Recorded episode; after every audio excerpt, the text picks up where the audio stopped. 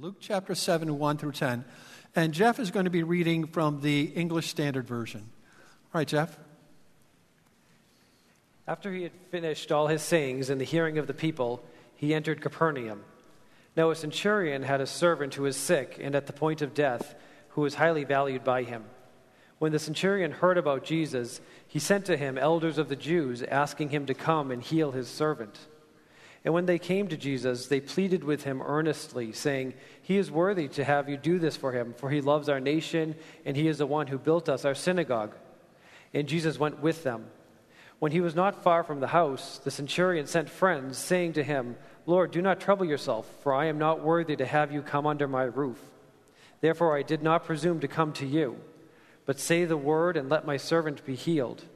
For I too am a man set under authority, with soldiers under me. And I say to one, Go, and he goes, and to another, Come, and he comes, and to my servant, Do this, and he does it. When Jesus heard these things, he marveled at him, and turning to the crowd that followed him, said, I tell you, not even in Israel have I found such faith. And when those who had been sent returned to the house, they found the servant well.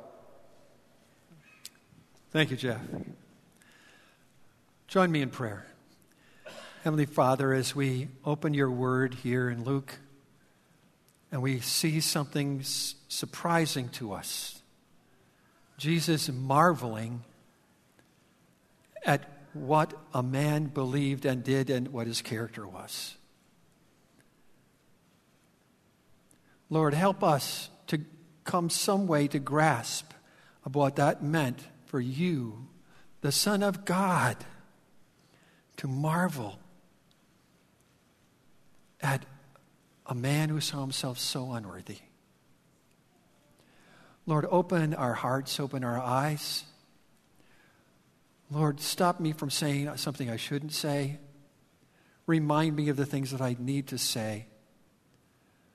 May our time in the Word draw people here closer to Jesus. We pray this in His name. Amen. So I don't know how many times you actually marvel at God. I mean, when you look in the Old Testament, people marveled. They saw Moses and parting the Red Sea, marveled. They saw Elijah bringing down fire from heaven, they marveled.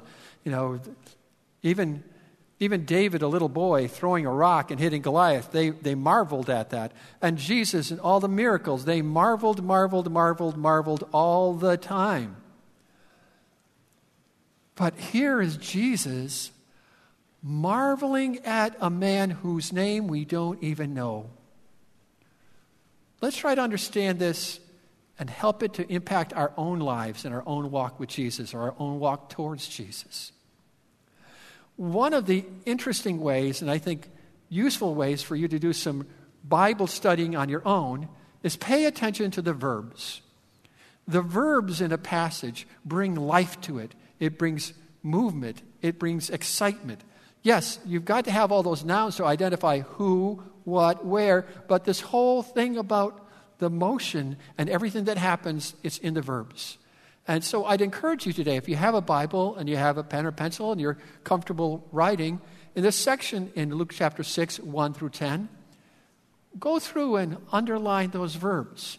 And notice how those verbs really tell an incredible story. Now, for me, marveling happens on a fairly regular basis. For example, and you probably would marvel over this too. A little more than a week ago, we finished our Kids Week. There were less than 60 kids, about 57 or so kids there. And on Wednesday, they were asked to fill out a form. Uh, are you a Christian? Are you following Jesus? Do you want to become a Christian? Do you still have questions? So the kids who were able to read and understand and fill out the form, the majority of those kids said that they were already believers. There's a smaller number that were not believers, not quite ready to go forward. By Friday at noontime, of that small group, not 57, but that smaller group, 15 of those kids stood up and said, Yes, Wednesday, Thursday, Friday, someday this week, I did decide to follow Jesus. That's something to marvel at. That's something that's surprising, amazing, wondrous, something completely unexpected. We do that when Marilyn and I go hiking. We go hiking and we see some really amazing things. Just yesterday, we were at a park called Bear Cove and we're walking around there. And with my binoculars, yes, I need to use them because my eyesight is so bad. With my binoculars, I was able to finally watch a heron for the very first time. I caught one flying along the surface of the water. It was magnificent. A bird of that size, that weight, just almost floating inches above the water. And when it decided to land, it wasn't a big splash, it was a soft landing. It was magnificent. I marveled at the beauty and wonder of that bird and what the bird was doing. Maybe you wonder, like I do, when you open the Word of God and some words grab your attention and you really didn't catch them before. I've read this passage in, in Luke before, but I never really concentrated on understanding what does that mean that Jesus marveled. And when I find out from, from reading and studying that that specific Greek word that's used for marvel there, marveled, it's only used one other time in the Gospels. And this is the only time it's being used to say somebody was truly amazing, and Jesus was marveling at that individual. Let's walk through this, starting with verse 1. So, in verse 1, we have some really significant verbs that tell you everything. If you cross out the verbs in this passage, you have no idea what's going on. So, look at these verbs. When Jesus had finished, saying everything and the hear, they're saying in hearing of all these people, all these people hearing it, and entered into Capernaum. He entered into Capernaum. Well, think about had finished. I think that means you should probably remember if you haven't just read Luke 5, you might want to look back 6, I'm sorry, Luke 6 and look back at that. And you can see there in some of your Bibles and even some of your versions on the phone, it will say that Luke 6 is, there's a section of it called the Sermon on the Plain. Now, it might be a significant separate sermon, but it has many elements that are very similar to a Sermon on the Mount that takes several chapters in the book of Matthew. But there's some core things there we should look back and think about. What, were, he saying? What were they hearing? When they're coming and walking, what's in their minds, their hearts, what's going on? Matthew starts his Sermon on the Mount, his rendition of reading it, remembering it, and putting it down. And he has these Beatitudes that start with this. Now, when Luke gets it, he takes it up a notch in some ways. He says, Love your enemies in Luke 6. He said, Pray for those who hate you. For those who hate you? I can pray for people who dislike me, but for those who hate me? Yes. The only way you can do that is not through human strength or human capacity, but only through Jesus. To be able to truly love your enemy and pray for those people who actually hate you. That's hard to do. And only Jesus can help you make that happen. And then we see that they had entered into Capernaum. Now imagine that you were there and you were listening to this sermon on the plain on the mountain, maybe on a plain next to the mountain, whatever it might be. Do you want to hear more? Yes, you do. Do you want to be by? Yes. What else you got to do today? I mean, cable's down because you don't have it. The internet is working because it hasn't been invented yet. And you've just been involved with an amazing experience hearing this rabbi speak in a way that really is stunning to you because it changes your concept of what Jewish laws in the Old Testament are all about. It's remarkable, it's freeing, it's amazing. So when Jesus enters into this community, Capernaum, right there on the Sea of Galilee, it's a fishing port trading area He doesn't come with dozens of people, he doesn't come with hundreds of people. He's with thousands of people coming in. This is a gigantic group of people. It's like people have just emptied Gillette and they're starting to walk from Patriot Place to go over here to come into Capernaum. Thousands, maybe tens of thousands of people. It's crazy. But they're coming with him. And he enters into Capernaum, and then the crowd's going to start getting bigger. We'll get to that in a minute. Let's go on to verse 2. Verse 2 introduces us to the character, the individual who Jesus is going to be marveling at by the end of this passage. He's described as a centurion. Now, there was a centurion. Okay, maybe you don't know what a centurion is. Well, let's write this. How long is a century? 100 years. 100 years is a century. This guy's name, Centurion, must have something to do with 100, right? Good thinking. See, you didn't even have to have Latin or Greek or any of that stuff to make that happen. So you know there's 100. Well, he, in fact, is a leader of 100. Now, I'm going to have a picture up here of that centurion, of what a centurion would have looked like. This centurion is a remarkable man.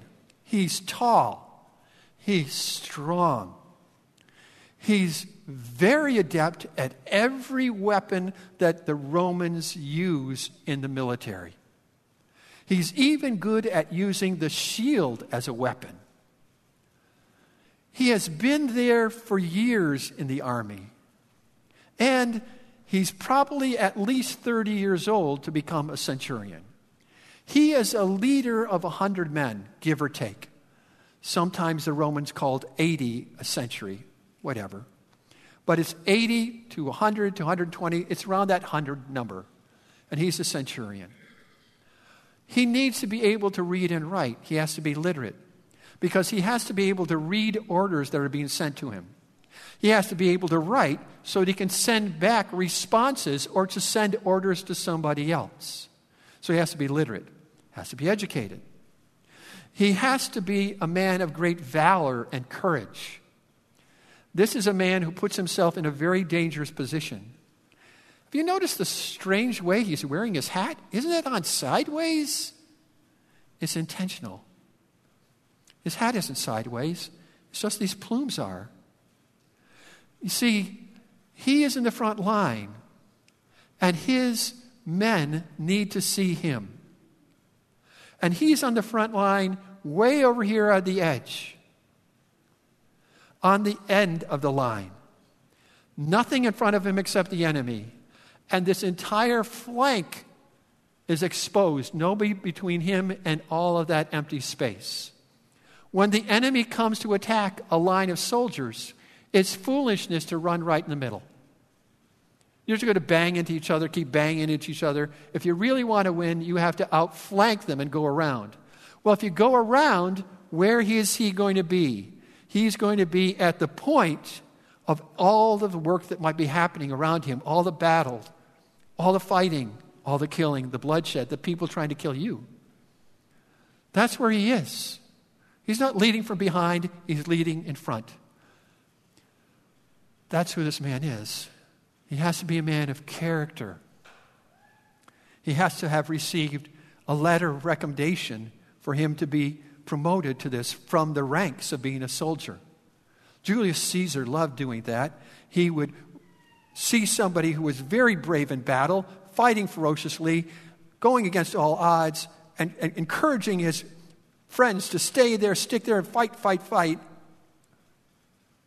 That man's going to be a centurion if he survives. And he did. That's who he is. Now, this centurion is in Capernaum. He's in charge of about 100 men. They are the only real Romans, Roman army people in that town. Thousands and thousands are in that community. They are well outnumbered. But they have to be there to keep the peace, collect taxes, make sure everything's going well. And that centurion, he is in fact a representative for Caesar. What the centurion says is what Caesar has said. I'm speaking for Caesar, you better pay attention. Interesting guy. Sounds like somebody you might want to back up from as he's walking down the street, right? Give him some room. This guy, I'm going to admire you, but I don't want to get too close. But look at the rest of verse 2. It said, He had a servant, a slave, same words being used, translated that way, who was sick to the point of death. Okay. Frankly, in the Roman world, when a tool breaks, you throw it away. Um, when I can't fix a tool, it gets thrown away. I have to get, throw it away. I hold on to some too long. Marilyn knows I hold on to too many tools. But I've got to throw those away when they're broken. They're not good anymore. You can't use it. The same thought was when you talked about a servant or a slave. They are a living tool, an animated, animated tool, nothing more. So when a slave is sick or dies, you throw it away. There's lots of slaves, lots of servants. What's the big deal? But it says that he highly valued this servant. He loved this servant. Throughout this passage, you're going to see things about the love that the centurion has that doesn't make worldly sense at that time in the world at all. He loves this young guy, this young man, a servant of his, and it's breaking his heart that he's dying and he can't do anything about it. I'm convinced he's done everything he could. And then he goes, What can I do? Verse 3.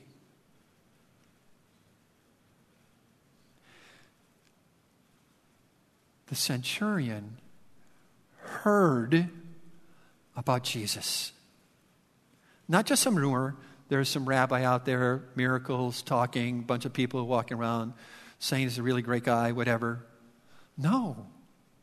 This centurion knows something far deeper, far more significant than just some rumors and gossip. He apparently really knows who Jesus is. Someday in heaven, I would love to meet this guy who is not known, who tells the centurion about Jesus so powerfully that the centurion's life is changed in remarkable ways. He already has moved towards God. We'll see in a moment. But now, when he knows who Jesus is, it further transforms that centurion's life. Move on to the next verse. So here's his plan. It's pretty straightforward. He's going to ask some elders to come, have those elders come, and he wants them to go and ask Jesus to come and heal his servant. Wait a minute. He is the conqueror, the oppressor, the dangerous person you don't want to mess with. He's going to hold you to task for whatever you do wrong. As a centurion, most centurions were well known for how they kept discipline in the ranks by being very brutal towards their own soldiers. He had to be so tough on them so they could be tougher to be able to handle what was going to be in front of them. But he is asked these elders, he doesn't command them, he asks these Jewish elders, Elders, do this. No, he's asking them. And he's asking Jewish elders? Jews and Romans and people associated with the Roman army had no love lost there. They didn't love each other, they didn't care about each other. There was nothing there.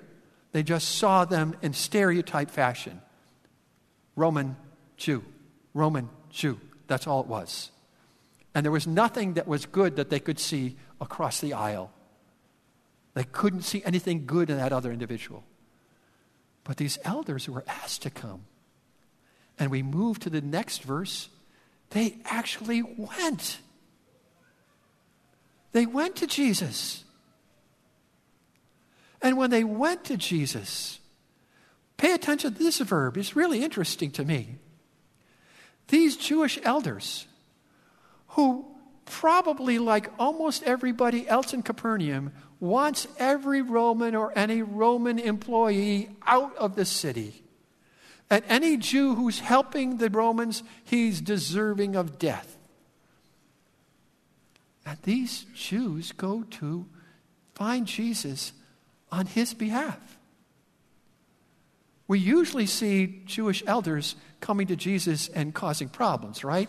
Asking questions, trying to catch him, trying to somehow him, trap him. But these elders come to him and they say something really surprising at the end of that verse. You should do this because this man is worthy. He is worthy. He's earned it. This is the kind of guy he is. He's worthy. And then it moves to the next step beyond the idea of worthy. And the next step, they explain a little bit. I don't know which one of the elders or a couple of the elders added the next piece of information. He loves our nation. He loves Jews. He loves Israel. Maybe this guy's a God-fearer. I don't know. But he's a Roman centurion. That doesn't compute. That doesn't make sense. And he built our synagogue. So, yes, centurions are paid a lot more than ordinary soldiers, and they earn a great deal of, of money over time. And in the end, they can, in fact, not only if they aren't citizens, they become citizens, they also are going to be given land when they survive. You survive 25 years as a centurion in the army, you grows up to become a centurion, 25 years, you get land free of charge. Now, it might be where you were working, but you're going to get land. It's all yours. You're going to be wealthy and pass that on to future generations. He decides of the wealth that he has, whatever that may be, that he's going to finance the building of a synagogue in Capernaum. What? That is not any of the orders that any Caesar or any Roman authority ever said. Thou shalt build a synagogue for the Jewish people of Capernaum. No. Control them, not build a synagogue for them. That's probably going to cause more problems. They get inside, they'll talk about us, it's bad. What? But he did it. But it tells us also something about that particular kind of religion. In this world, there are basically two kinds of religion works and someone who has already accomplished it and is for you, is a gift to you. The Jews at this time, and virtually every other religion I can think of on this planet, are based on works. Well, he loves us, he built a synagogue, he shows respect for us. He cares for us. He's a good guy. He's not so mean and nasty as other people we've heard about. So, yeah, he's earned it. God should do something because he did something good. Maybe you grew up in a church where doing good things was what was going to earn your way into heaven. I'm 50.1% good, so that makes me good. I got over the 50% mark. I'm better than these people because I do lots of good things. Here, let me list all the good things I do. And that's what's happened at that time, and it still happens today. But Christianity is knowing that it's already been accomplished. Jesus Christ, God the Son, fully man, fully God, dies on the cross for unworthy people like you and I, unworthy people like the centurion. Unworthy people like those elders, those disciples, the crowd that has gathered around. Jesus didn't have to go. He could have said, Well, he's a Gentile. I don't need to go. He's not a believer. He's not going to go. I came for the Jews. That's I get. I came here to tell the Jews about what the truth is because the Jewish religion is so messed up, it's terrible. They don't even really worship God anymore. We've got to do something about that. And that's why he's here. But no, he went. And when Jesus went, the crowd gets bigger. First, we have that group coming off from the plain or the mountain. They get to town, and the people want to hear what's going on. There's a large people. What's going on? They walk out. What's happening? Someone said, What happened? Where is he? What's going on? That crowd grows. We see the elders come, being, coming to Jesus. Oh, probably not just those guys, but probably some of the elders' friends want to see, Where are you doing? Going to Jesus? I got to see this. And as they move through that community, that crowd gets larger and larger and larger.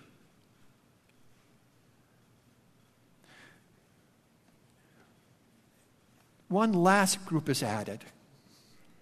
When Jesus was not far from the centurion's house, as you keep reading, another group comes.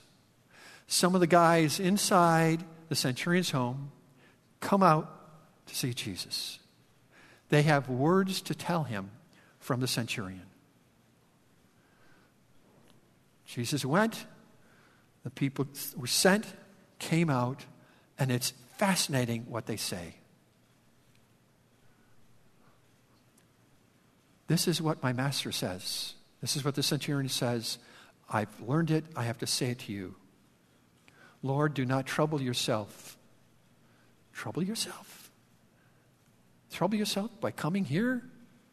What's, what, what do you mean? Here's where we start getting some of that evidence of humility that we see there, that's in this, your notes there. Because if you come to this house, it's a problem. Now, some people would say it's because Jews were not allowed to go into Gentile houses. Jesus was ready to do that.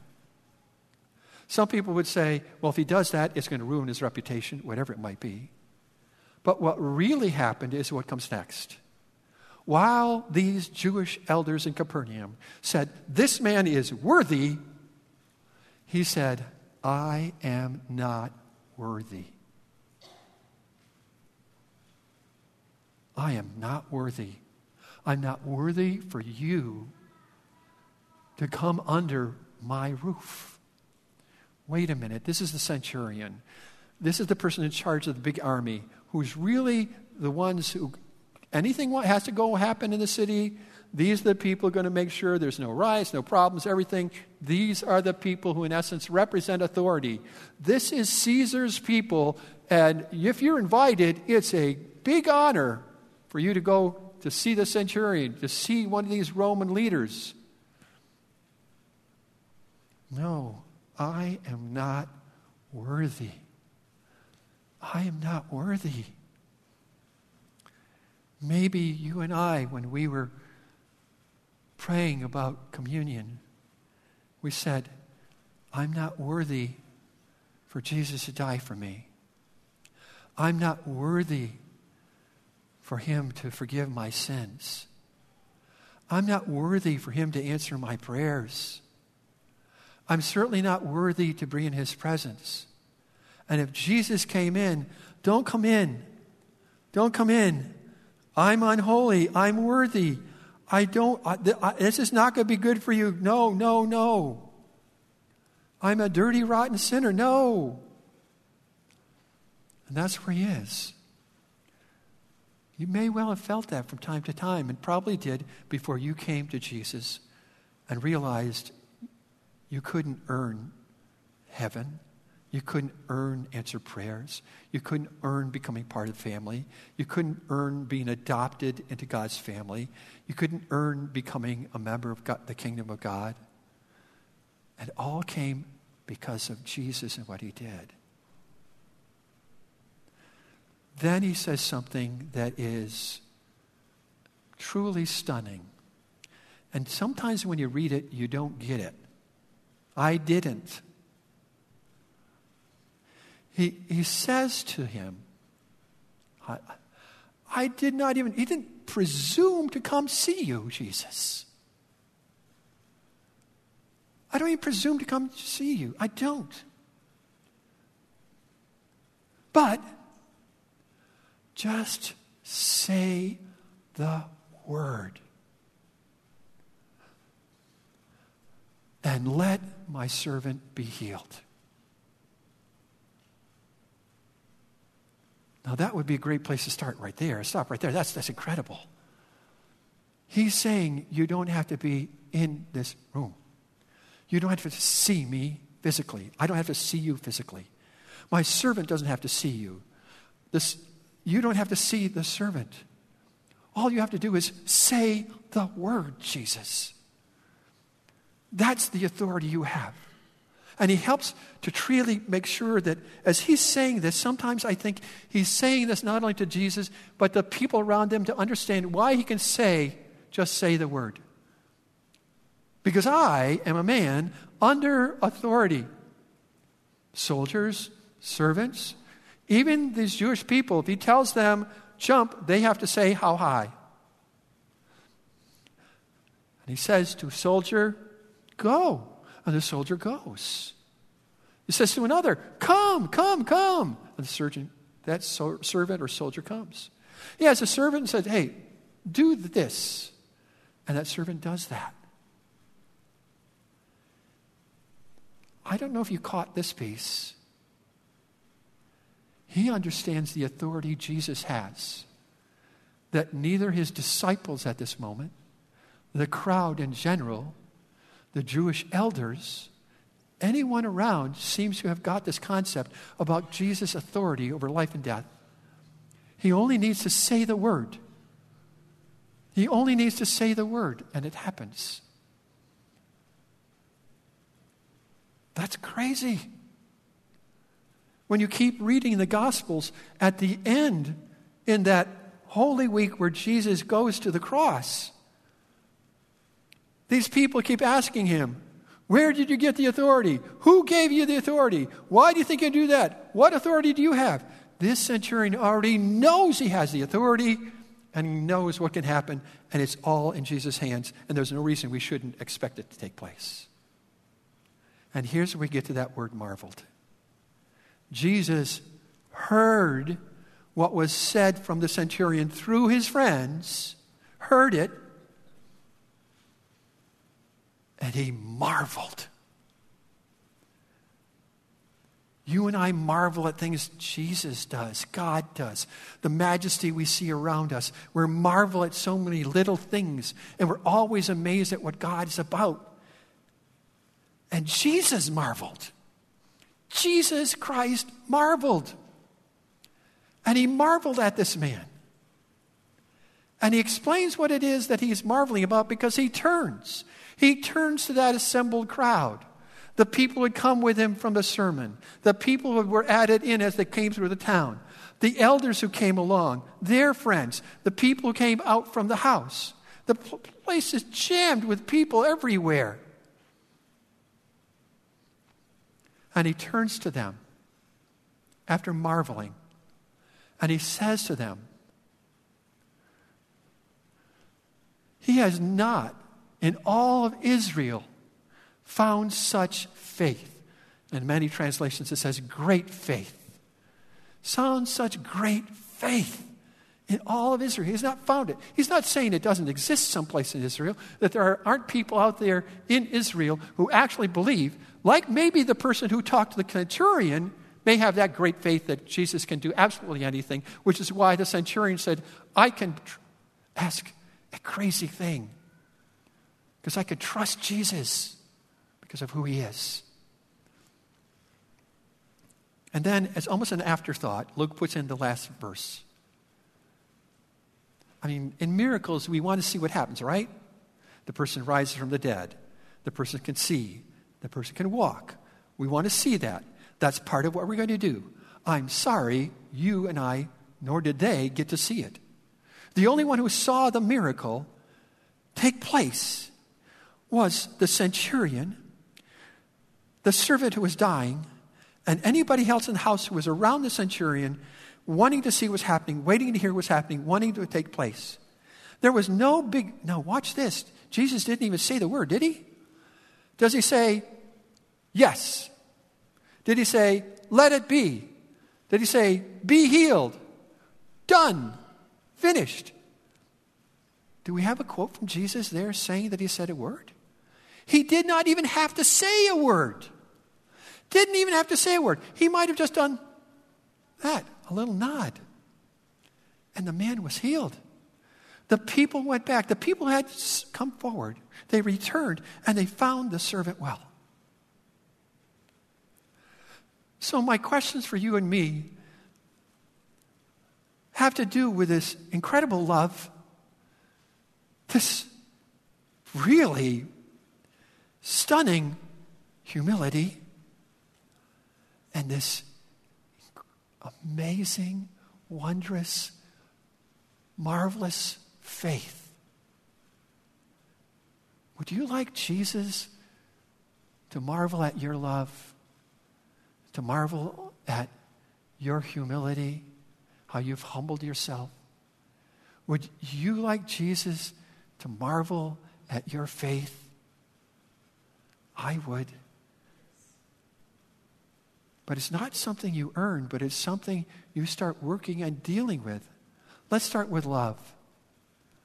The centurion loved others, people who didn't like him, and he wasn't supposed to like them. There were people that he was loving in that synagogue who hated the fact that he was there.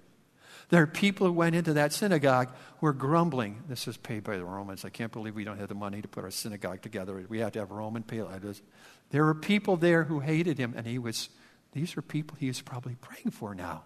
He's probably built a synagogue because that's a place where he's starting to learn about what Judaism is, and then most significantly, far beyond that, who Jesus Christ is and what that meant. No works, trusting Jesus. That's who it's all about. Love others. A couple easy things. I'm pretty sure when you look around this room, there are people whose name you don't know. I know there's a bunch that I don't know. At the end of the service, just say hello, get to know a name. Come see me, because I won't recognize you from a distance. I can't even tell any faces in this room, so I can't tell you which one of you are I not known or are known. I just know where Marilyn's sitting. Try something else. Maybe you want to join the prayer chain and you could be praying for people. People you don't even know. Maybe people you don't even like. And you can pray for their prayer request. And then when God answers it, you can be marveling at what God is doing. And you can say, I need to pray to God more often because I'm putting others first. If you listen more than you talk, you're putting others first. If you think about, would this be the best for that person?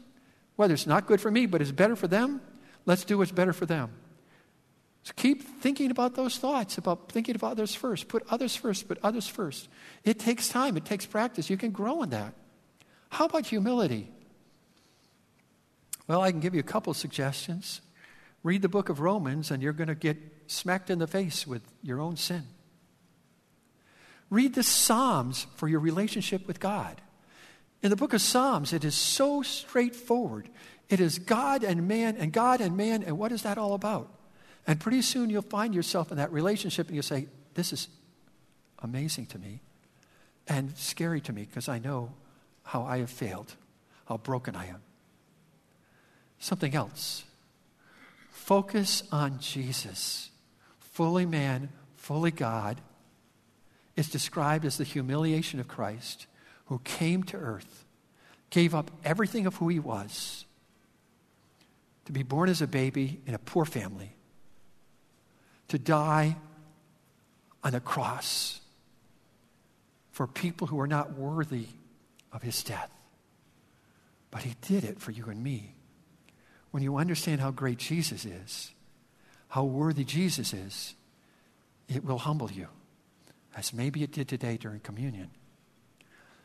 Finally, great faith. Keep trusting God more. Keep trusting Jesus more. Don't be trusting yourself. I can do this. Pray and say, Help me. I need your help.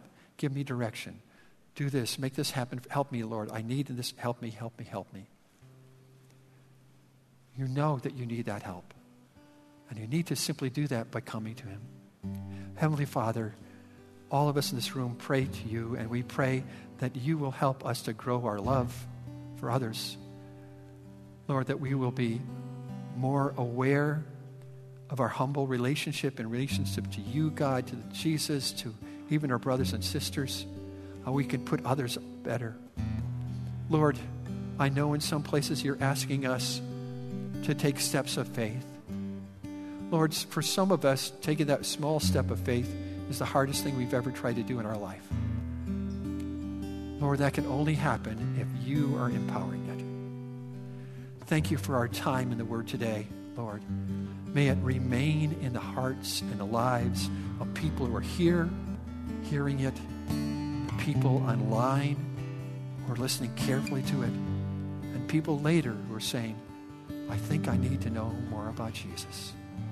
We pray this all in Jesus' name.